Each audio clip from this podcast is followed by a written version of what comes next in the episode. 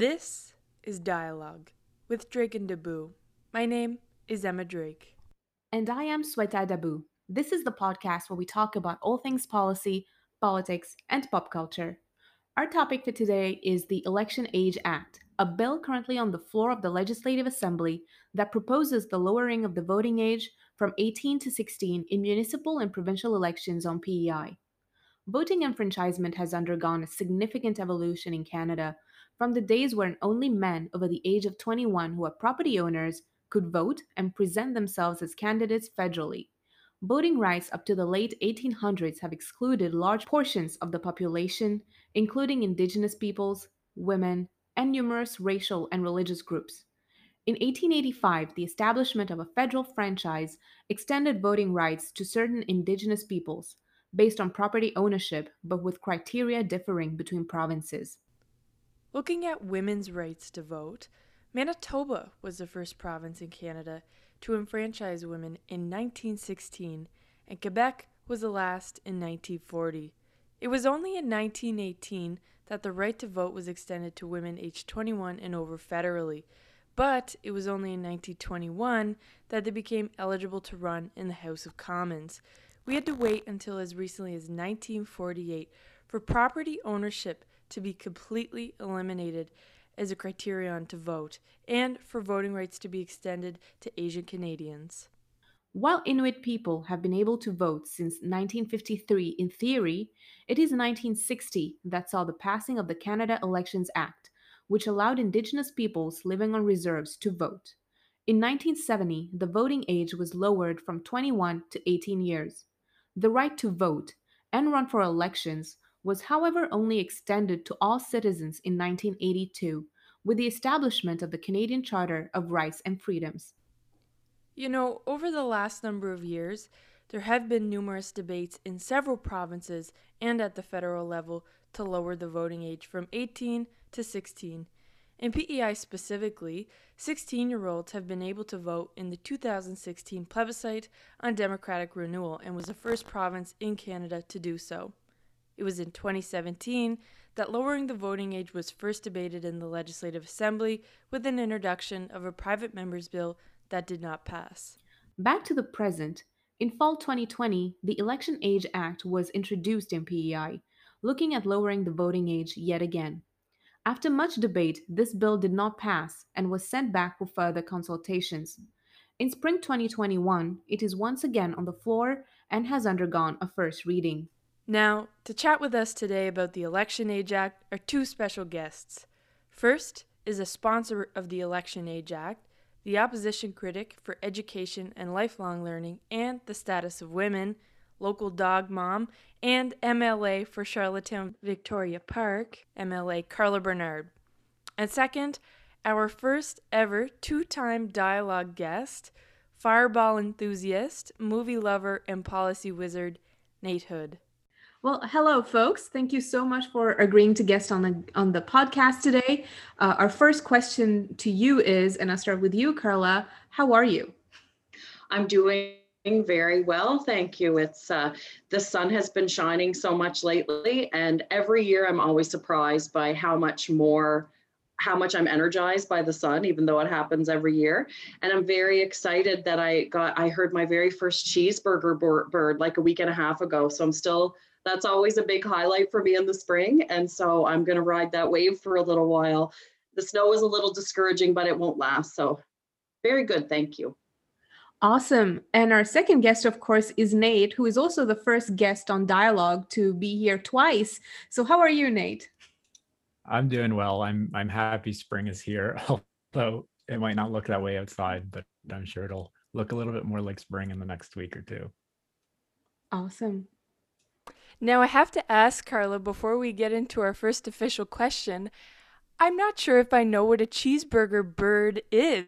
If I heard that correct, what is that? okay, this is so funny because I call it that. I think it's it's like a, a chickadee, but they make the sound, and it's the. Do you want me to make the sound for you? Where do they go like cheeseburger? That's of how they sound. And I always thought this is so funny, but in my mind, I always thought it was so convenient because in April, when we host Burger Love on PEI, it always, the bird, I always hear the bird around there. And I'm like, that is really free, cheap advertising for Burger Love because it reminds you of cheeseburgers as soon as you wake up in the morning. oh my goodness. I don't think I've ever heard quite an explanation about either A, birds, or B, Burger Love, nonetheless, the two together. So um, I'll definitely be keeping an eye out for those cheeseburger birds myself. So, uh, right on. Thank you for that. So, we'll jump right into it. Um, Karla, in last fall, you folks presented uh, Bill 122, of course, the Election Age Act. So, our first question is for listeners what is the Election Age Act? What does it set out to achieve? And why did you bring this forward? Yeah, so so this act um, sets to bring forward uh, lowering the voting age from 18 years of age to 16. And one thing that we know about about that is that when we improve conditions for young people, we improve conditions for everyone. Mm. And so that kind of sets the tone for this. And if, we look to the United Nations Conventions on the Rights of the Child, it refers to the fact that many um, and many laws and regulations must change as what we uh, as the data and the research changes. And so, um, if we look and consider the best interests of youth, um, what we understand and know about how youth brains develop, their skills, their capacity, maturity levels, uh, how they handle responsibility, how they handle stress, problem solving, all those things has changed and grown significantly mm. over the years. And so we know that the youth brain is at its at the youth brain is the most innovative brain and you know i don't under you know we should be really be harnessing this innovation right now in a time where our societal issues are huge mm. uh, and and often called wicked problems as we consider poverty and climate change you know if we ex- if if we had extended the right to vote to youth would we still be arguing whether climate change was real or not mm. you know mm. um and so all of those different things that that we consider and and and the last thing I'll say about this is that for me, it's about instilling hope for our youth. Um, youth have a strong voice, they always have, yet their needs and values go completely unrepresented.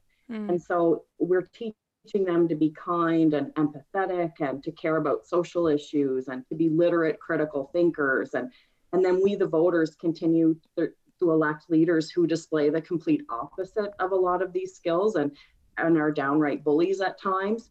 And so, you know, we're not doing the greatest job of, of leading by example and because we know better as adults. And so we really need them um, and their voices more than ever. And so that might, and, and one last thing I'll say I, I is that, that the habit forming part of, of voting, right? Mm. Never again will we have the opportunity to have the majority of our youth under one roof, you know, many of them still living with their parents where they can have that um, facilitated conversation. And one MLA, as we were discussing this, brought forward and, and he said, you know, yeah, but nobody, you know, driving, you know, you can't learn to drive by yourself. So how would we expect 16 year olds to vote by themselves? And I said, that's actually a really great comparison because um, 16 year olds need to learn how to drive. And so they need someone sitting beside them for a little while. And the same could be said for voting. It's our responsibility to teach them about their opportunities, their responsibilities in our current democratic system. And so I just think that it, it, it just makes sense at this point in time. And um, yeah. Mm-hmm. yeah and i think you make a really good point too um, and even when we look at you know where the era in which we're evolving right now you know even comparing it to when i was 16 year old and you know the whole family was sharing one computer with dial up internet whereas now everyone has a computer in their pocket the amount of information that is available to youth today is really ridiculous and it's really not something i think we could have envisioned 10 years in the past. So absolutely youth are completely you know able to make these informed decisions every day and we see the level of engagement as well now, the discussion around lowering the voting age on PEI was first brought up in April 2017 uh, by then the only elected Green Party member, Peter Bevan Baker, who introduced a private member's bill in the Legislative Assembly. This had been following a recommendation to lower the voting age to 16 by a report from the New Brunswick Commission on Electoral Reform. Um, he had said at the time that while he had low hopes for the bill actually passing, he hoped to encourage debate. Now, Nate, do you find that the debate generated at the time was productive? I guess if, if the bill didn't pass, it might not have been a very productive debate. um, but no, I, I don't think it was. I was definitely disappointed with the way the debate had gone. Um, in fact, I remember being so angry at the time that I ended up writing a letter to the Guardian expressing my my dissatisfaction. But a lot of the discussion was around, you know, my kids have messy bedrooms, or you know, some of these kids could be young offenders, and you know, do we really want those kinds of people in our legislative assembly? And they really framed the discussion quite negatively towards young people. And that's what I found particularly frustrating because young people listen to these debates and they see these debates happening. And it's very demoralizing for them Absolutely. because elected officials are supposed to be or, or, I would hope they'd be striving to, you know, represent the best interests of children, um, that they would believe in our children, and you know that just seemed totally divorced from that notion. Uh, so it, it, it, was disappointed, and I think it, it's tough because a lot of people, I would say, are not particularly informed uh, of the reasons for lowering the voting age and the science that goes along with supporting that um, and even the evidence that we have from other jurisdictions where they've mm-hmm. implemented a lower voting age and you know how that's affected democracy in, in, those jurisdictions you know without that kind of context you really leave the discussion to people's own feelings yeah. and that's mm-hmm. particularly mm-hmm. difficult when you're having a discussion about rights because these people have nothing to gain or lose from expanding rights for young people but young people are certainly the ones who have something, you know, to gain or to lose. So uh, that's difficult as well to have the people who would be affected by these decisions not in the room um, for those discussions. And certainly that's something that uh, children's advocacy groups have noted as, you know, one of the main problems of young people not having the right to vote is that they don't have a voice in those decisions you bring up a lot of good points, and the first one is around that oftentimes when this debate comes up, it defers to a belittling process. You know, and this isn't the first time that we've seen um, any opportunity that um, the Legislative Assembly has had to extend democratic rights, for example, to women or, for example, to Indigenous folks that the first reaction is a belittling process. For example, you know, well, um, they're not smart enough. They can't make an informed decision. They're X, Y, Z. Um, and it's exactly what you said, Nate. Like people defer to what their emotions are, their feelings are towards that particular group because inherently that's not them if they haven't, if you're looking at a process to extend those rights. And there's a big divorce between who's in the decision making capacity and who's actually impacted by it. Um, and I think there's a there's a kind of root problem with that, the fact that youth aren't at the table. But one thing, Karla, that you folks did was when you brought forward this bill, the Election Age Act, you worked with Oliver Batchelor, who's a local high school student. Um, and so that was really interesting because the youth was at the table at the Legislative Assembly when this was brought up. So, including Oliver, you know, what were some other groups or individuals that you folks worked with or consulted with on this bill? Yeah, so so yes, I thank you for for bringing up Oliver. He was he was someone that I that I wanted to bring up um, during this interview because he was such a strong voice for this and so well spoken and so articulate and just a real driving force behind this. And really um, took kind of took the bull by the horns and made videos and he was on um, island morning and and all of those things. And so we reached out and engaged with with various groups. Some um, some I was not to to uh, provide feedback. Some was positive. Some was uh, i'll use con- constructive um, and you know some some support some who did not support. Uh, and so I'll, I'll just list off the groups and then and then maybe talk a little bit about it. But so we had elections PEI, we had various, we reached out to all the student councils across the province and even had some staff respond to us as well. Uh, we reached out to the Commission Scolaire Langue Française and the Public Schools Branch, Young Voters of PEI, the PEI Coalition for Women in Government, uh, On the Way, Native Council of PEI, the Federation of Municipalities, uh, the Child and Youth Advocate Office, the Child and Youth Advisory Committee of the PEI Office of the Child and Youth Advocate, um, as well as various individuals, Wow. adult and youth. Wow. Uh, and then finally, all 26 MLAs. Wow. Wow. So I, I'll just jump into something that you said, Emma, because I think that this is really important. When it comes to extending the franchise, it's not the question, should they get the right to vote? We've already established that they are perfectly capable and competent and, and they can handle that responsibility. So it's really challenging to figure out how far and wide do you consult? How do you keep the, the scope narrow? Because you don't want to open it up to belittling and mm-hmm. And some of the things that some of the consultation processes I saw out of this were really disturbing. And I think, you know, how can you not be considering the impacts of this? You know, if this were to pass, you're going to have a whole a group of voters who are going to see how you've treated them and how you've how you've approached them getting the vote. Um, and so, you know, as we consider giving women the vote or Indigenous peoples the vote, as you said, you know, if you're trying to give women the vote, are you going ask men or organizations run by men? It doesn't impact them. Mhm. And so same with indigenous people. If you're asking white people, it that doesn't it's not something that impacts them. And so with a piece of legislation like this that that is really dealing with human rights, um, you really need to make sure that you're in that scope. Mhm. And and so that that I think is challenging for people to understand, Mm. um, both inside of the house, the legislature as well. And so uh, just something really to to try to wrap your head around. Mhm.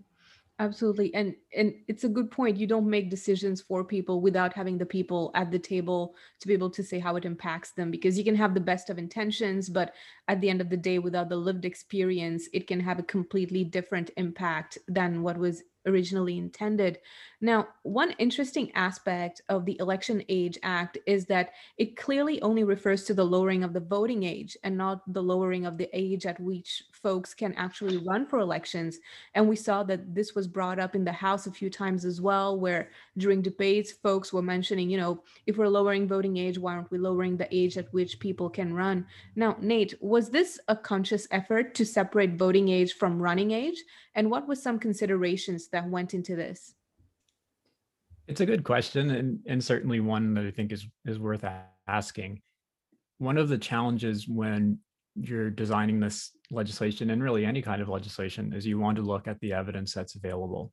And we were able to find lots of research around the ability of young people to vote Mm-hmm. um, and the experience of allowing young people to vote in other jurisdictions.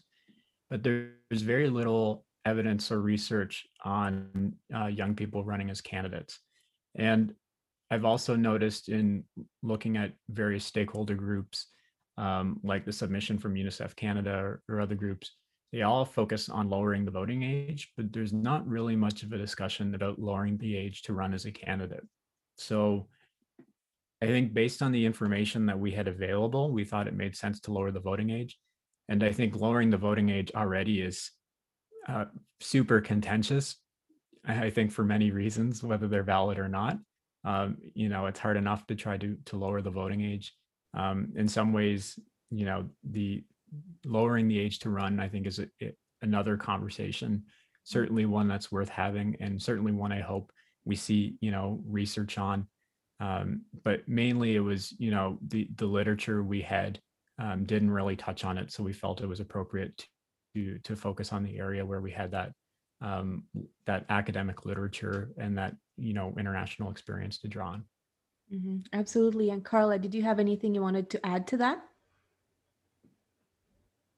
Yeah. Um, so one of the um, one of the things that that we looked at was uh, a national uh, study that had been done, and Nate Nate referred to it, or sorry, national consultation that had been conducted by youth. And I left all of my papers at work and meant to write this down. I can't remember the name of the organization, Children First Canada. So it was a, a nationwide uh, consultation process that had been conducted and three three main things came out of that, three recommendations. And one was, and I, I, will add that this consultation was done in March and April of 2020, so it's very recent. Um, so it was to indeed lower the voting age. And then the second part was to ensure that education reflected that, because one of the problems yes. is that our, our youth are just not prepared at that age because there's no education. So we really need to beef up our civics education. Yeah. And the third one was that we need to educate adults understand that this is not this is not a, a question of you know can we handle it or can we should we do it? But so a really uh, a campaign to educate adults on on on it which i found was really interesting and something that they said about the age of running it was reflected by most of them that they felt that their job was to go to school and so they wanted to make sure that that they had that opportunity first before they they moved on. That wasn't you know that was that was certainly a part of the discussion. Children first canada was the name of the organization that that um, that conducted that nationwide consultation with and they provided an executive summary that is a quick read that's really interesting and and captures the thoughts of youth across the country. Mm-hmm. absolutely. And you know you mentioned again that you conducted extensive consultations. You gave us a very long list earlier.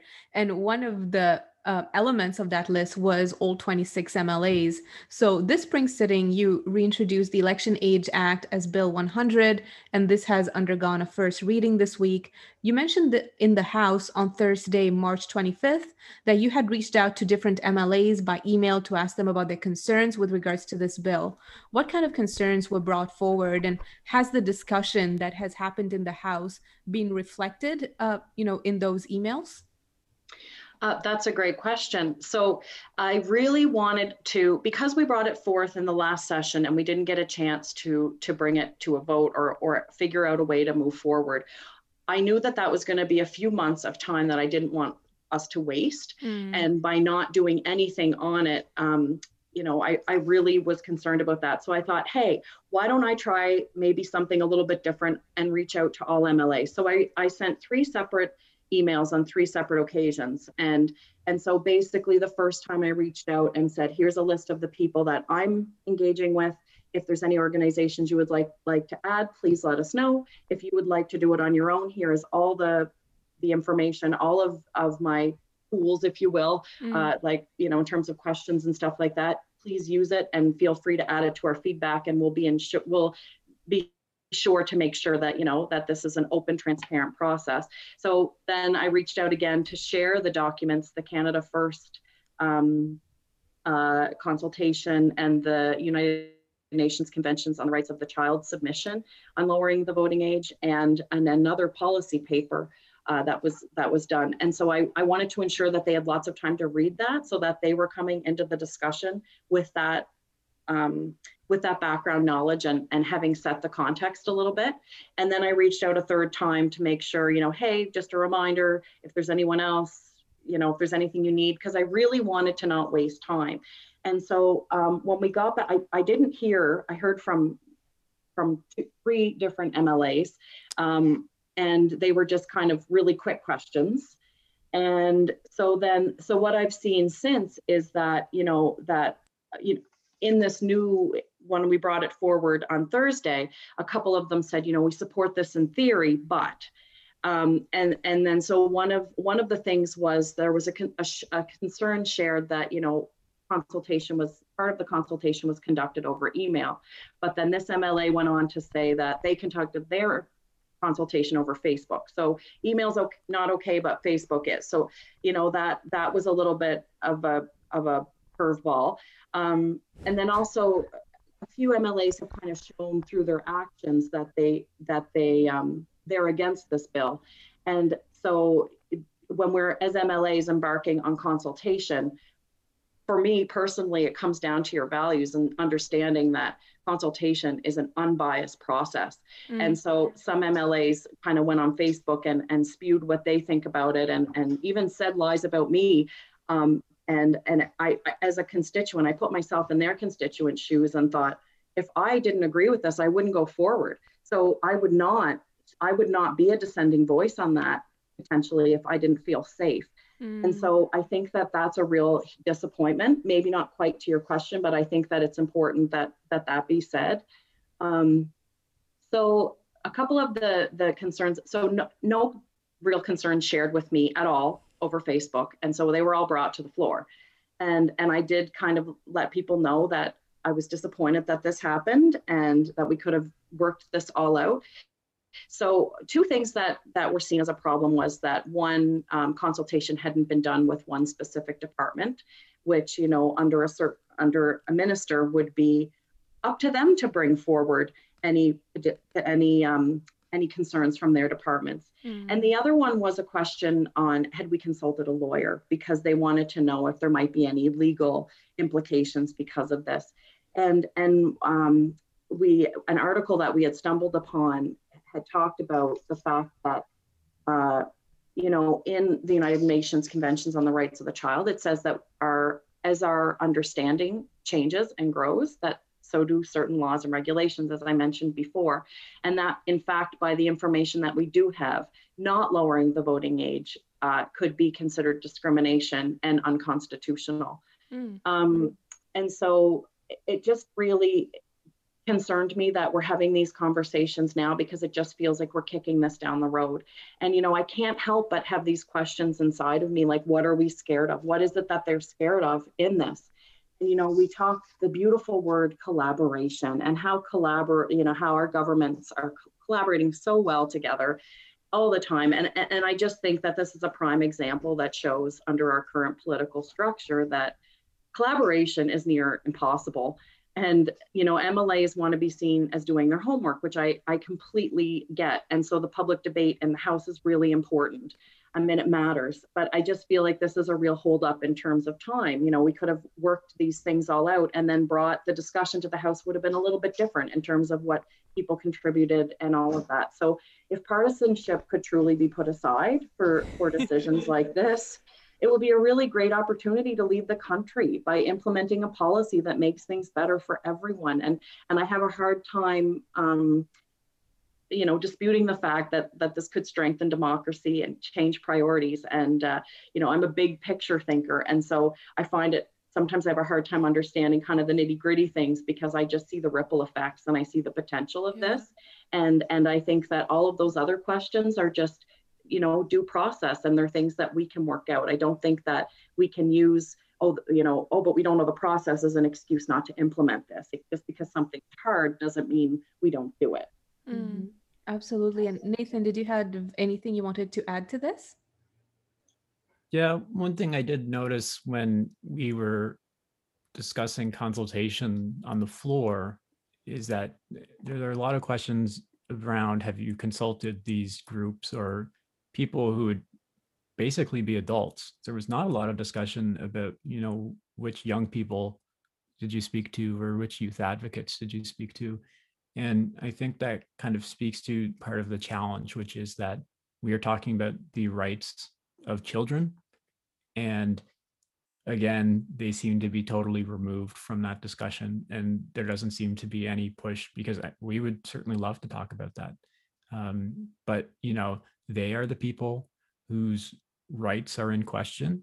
Those are the people we should be supporting. And if there are administrative challenges associated with implementing those rights, you know, I think the priority should be on the right itself, instituting the right, and then having the administration of that right flow from it.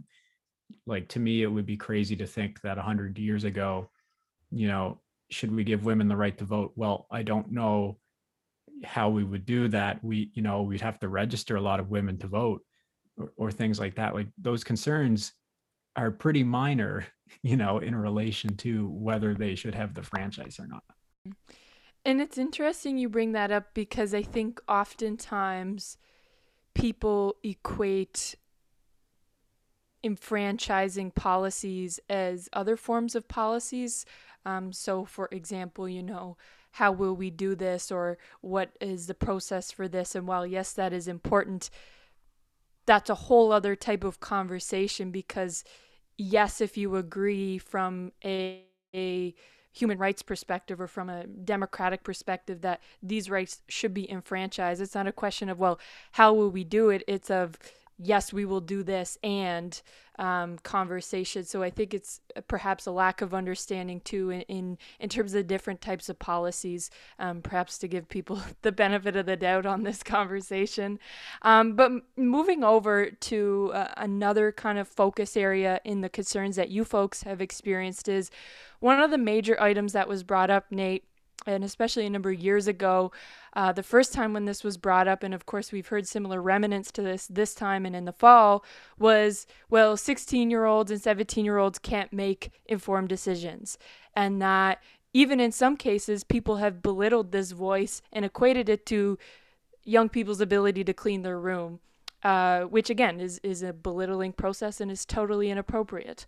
Um, Nate, what's the science behind young people's ability to make informed decisions? Well, I, I think there's two aspects. There's first the science, and then second the law.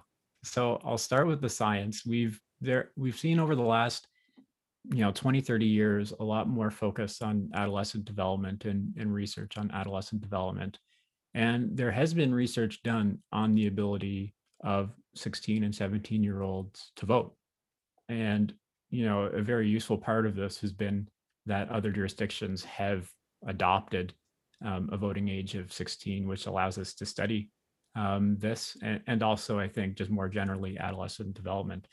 Um, they have defined development in two ways hot cognition and cold cognition. So, hot cognition is how people um, react under emotionally arousing circumstances like tough times, challenging circumstances.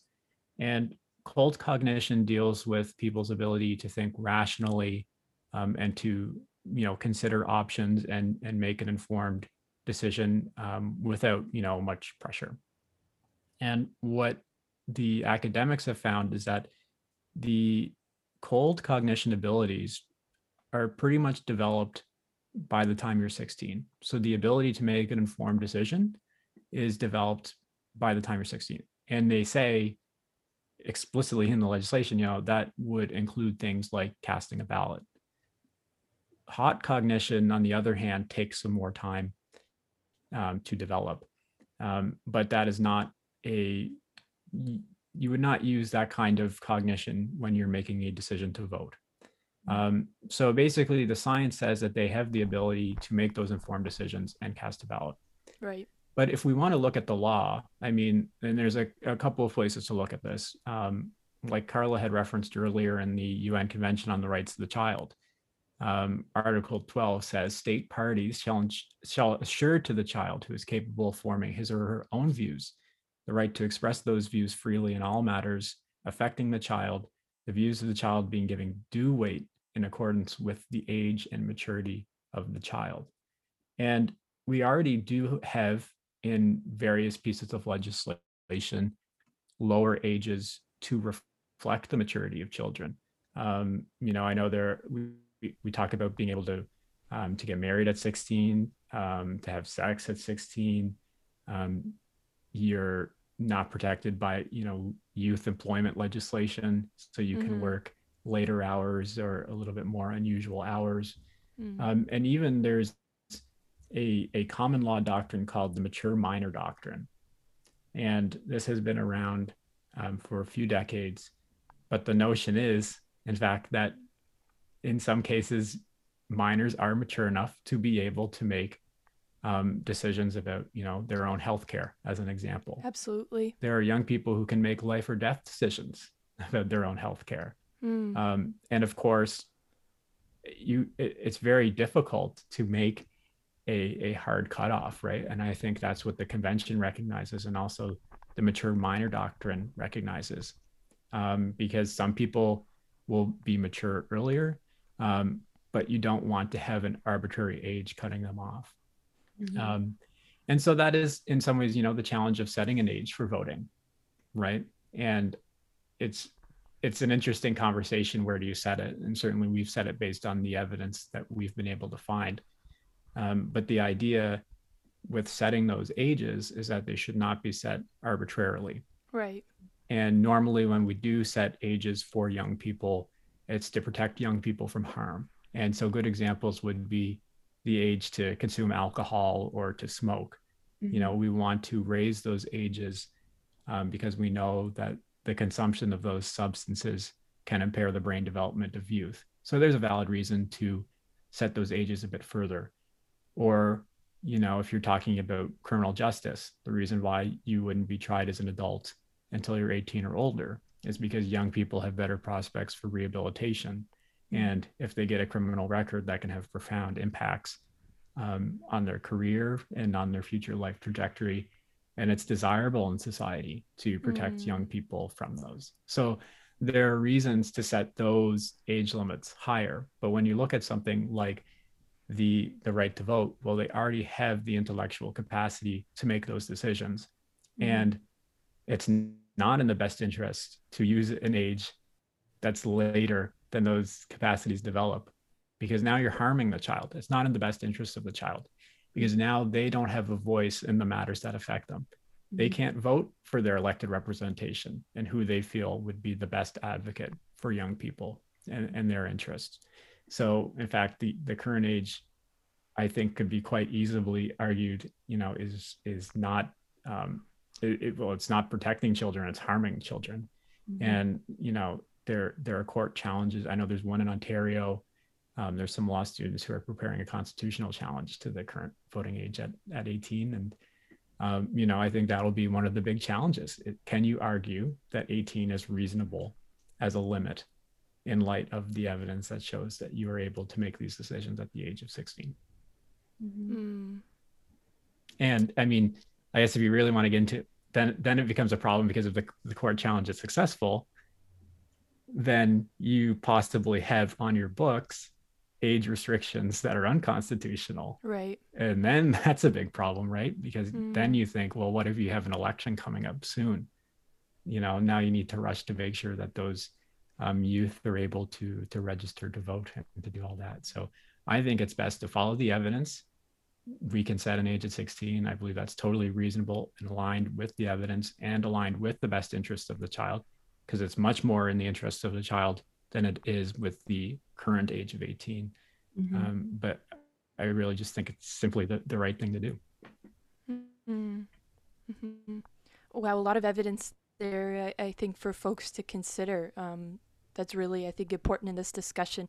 Now, if it if the bill is to pass, um, I have a two pronged question here. One question for you each, and please feel free to jump in on each other's as well. Um, so, if the bill were to pass, how would you describe these changes, Nate, from a policy perspective? Is this bill a major policy change, or is it a minor policy change that has simply gotten a lot of attention, as you have mentioned before, because perhaps that it is contentious in nature? Yeah, I I don't think it's a major policy change in the sense that, that you're only talking about a few thousand people who would be gaining the right to vote. Mhm. And in my mind, in practice, what's really going to happen is people can register earlier to vote and they can vote earlier in their lives. Uh, but ultimately, you will have more electors in in the ver- in at the provincial level and at the municipal level. And you know, you never see, for example, when we had the "Maybe You Should Come Home" campaign, there was never any outcry that, "Uh oh, we'll have to register these people as voters. Do we really want to make sure they come back to PEI? That seems like a lot of work. And we don't know where they're going to settle. And what if they settle in a small municipality? How are we going to help them register? Um, no, they, they have a right to vote, Mm. right? And we will figure out how to get them registered and we will do that. And there are organizations in PEI who are there to help assist, you know, people to, to register to vote. But, you know, none of those administrative aspects should compromise that right to to vote you know it it's tough because i think this also unfortunately gets framed in a political sense as well. Mm-hmm. Um, that, you know, I certainly hear a lot of, well, of course, the Green Party would want these young people voting, they will vote for the Green Party.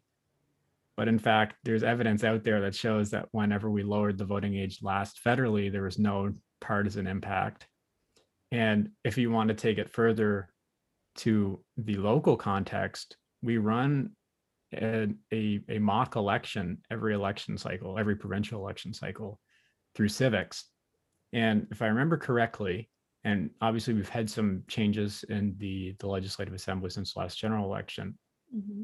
but I believe around two thirds of the members who are in the House presently won their civics election in the 2019 election. Mm-hmm. So, and, and, that doesn't include, you know, people who might have placed second by one vote, which obviously wouldn't have turned the tide in the general election. But, you know, most of these people would still win their elections. They're still popular.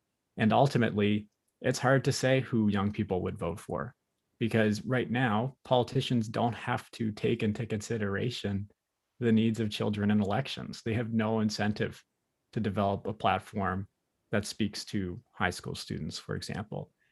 And, you know, if a party chooses not to do anything to address the needs of young people, then sure, people probably won't vote for them. Um, but that's something that you would need to, to test. Every party would have to work for their votes. Launch padding off of that, Nate, and, and over to you, Karla. How do you feel this bill will impact the democratic process on PEI? You know, do you feel this is a major change in terms of extending that right, or do you feel it's a minor change in the grand scheme of things? I think that this is a extremely minor change with major impacts. And I just think, you know, if we want to make our island better, if we want to make our world better, we need to check our foundation.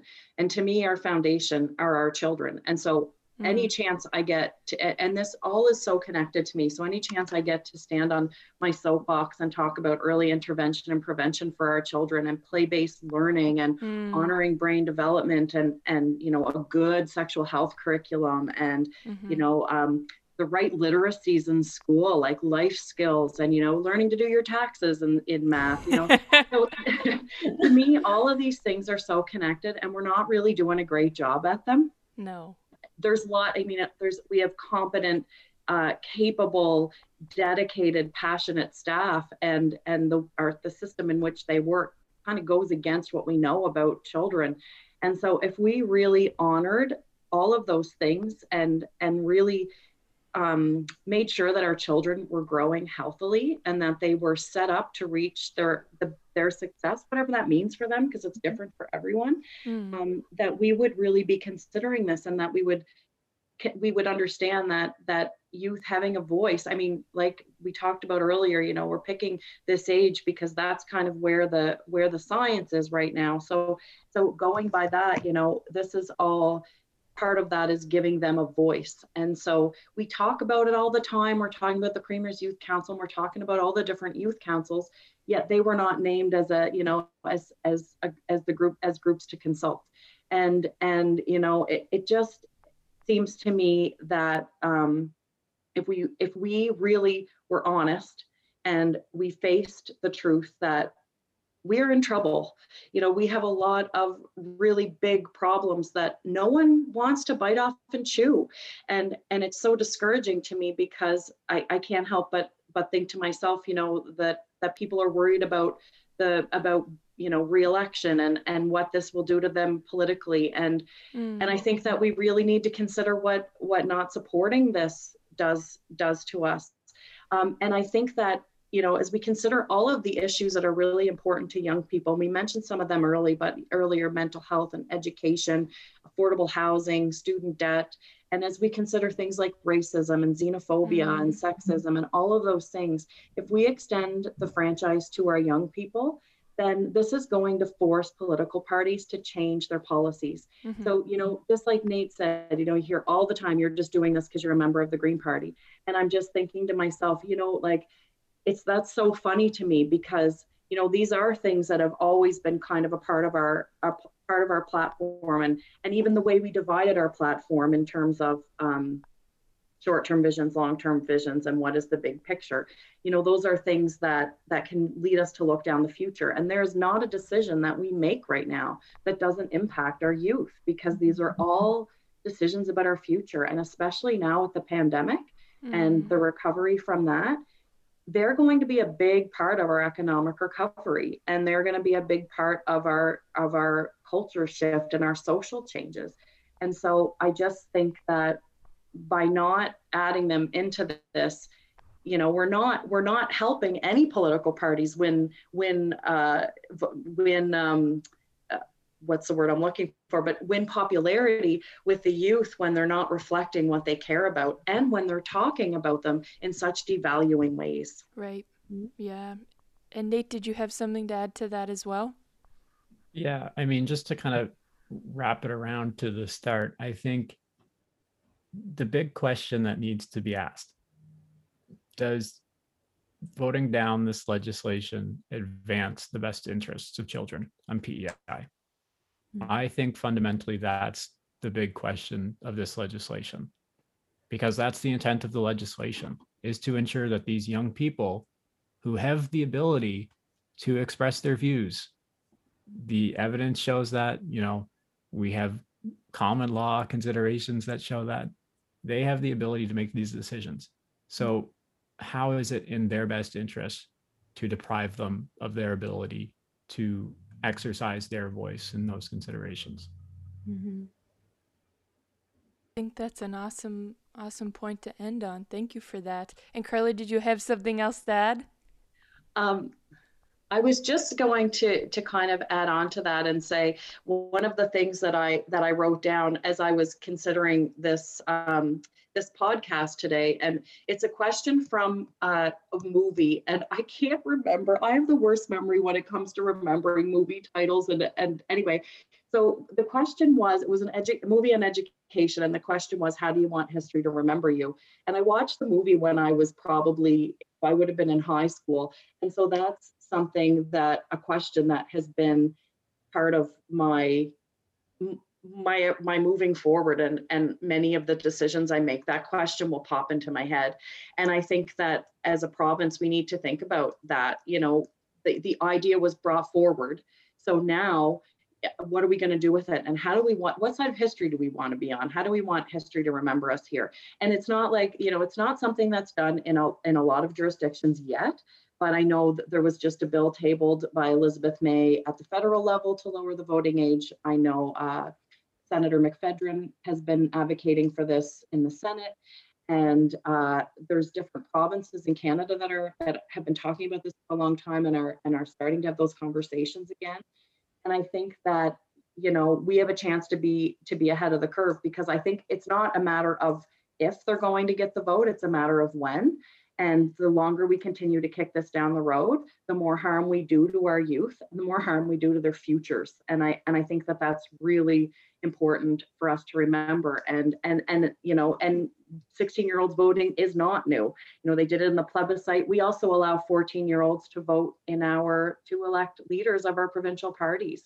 So we already we already give that to them, but then it's okay to give it to them in certain situations. But then, oh, oh, no, no, not here not here. And I, I, I just, um, I just think we just have a unique opportunity to, to get ahead of something that's going to happen, and and we could be one of the 1st mm-hmm.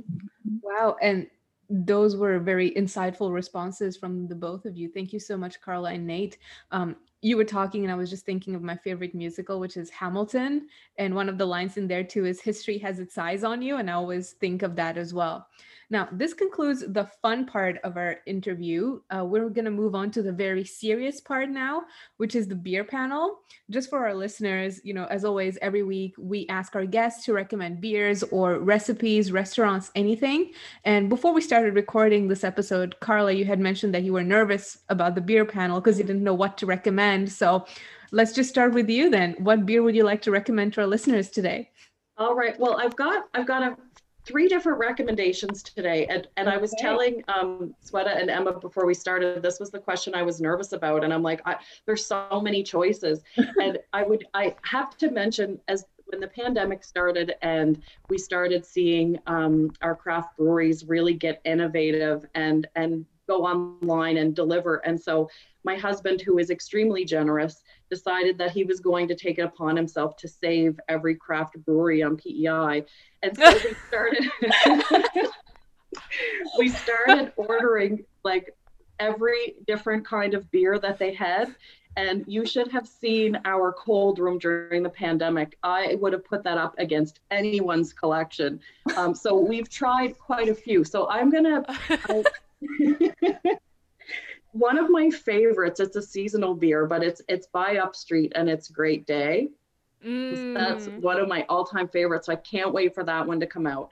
And the other one um, that I really, really liked was is Shine, the International Women's Day beer. Yeah. It's so delicious.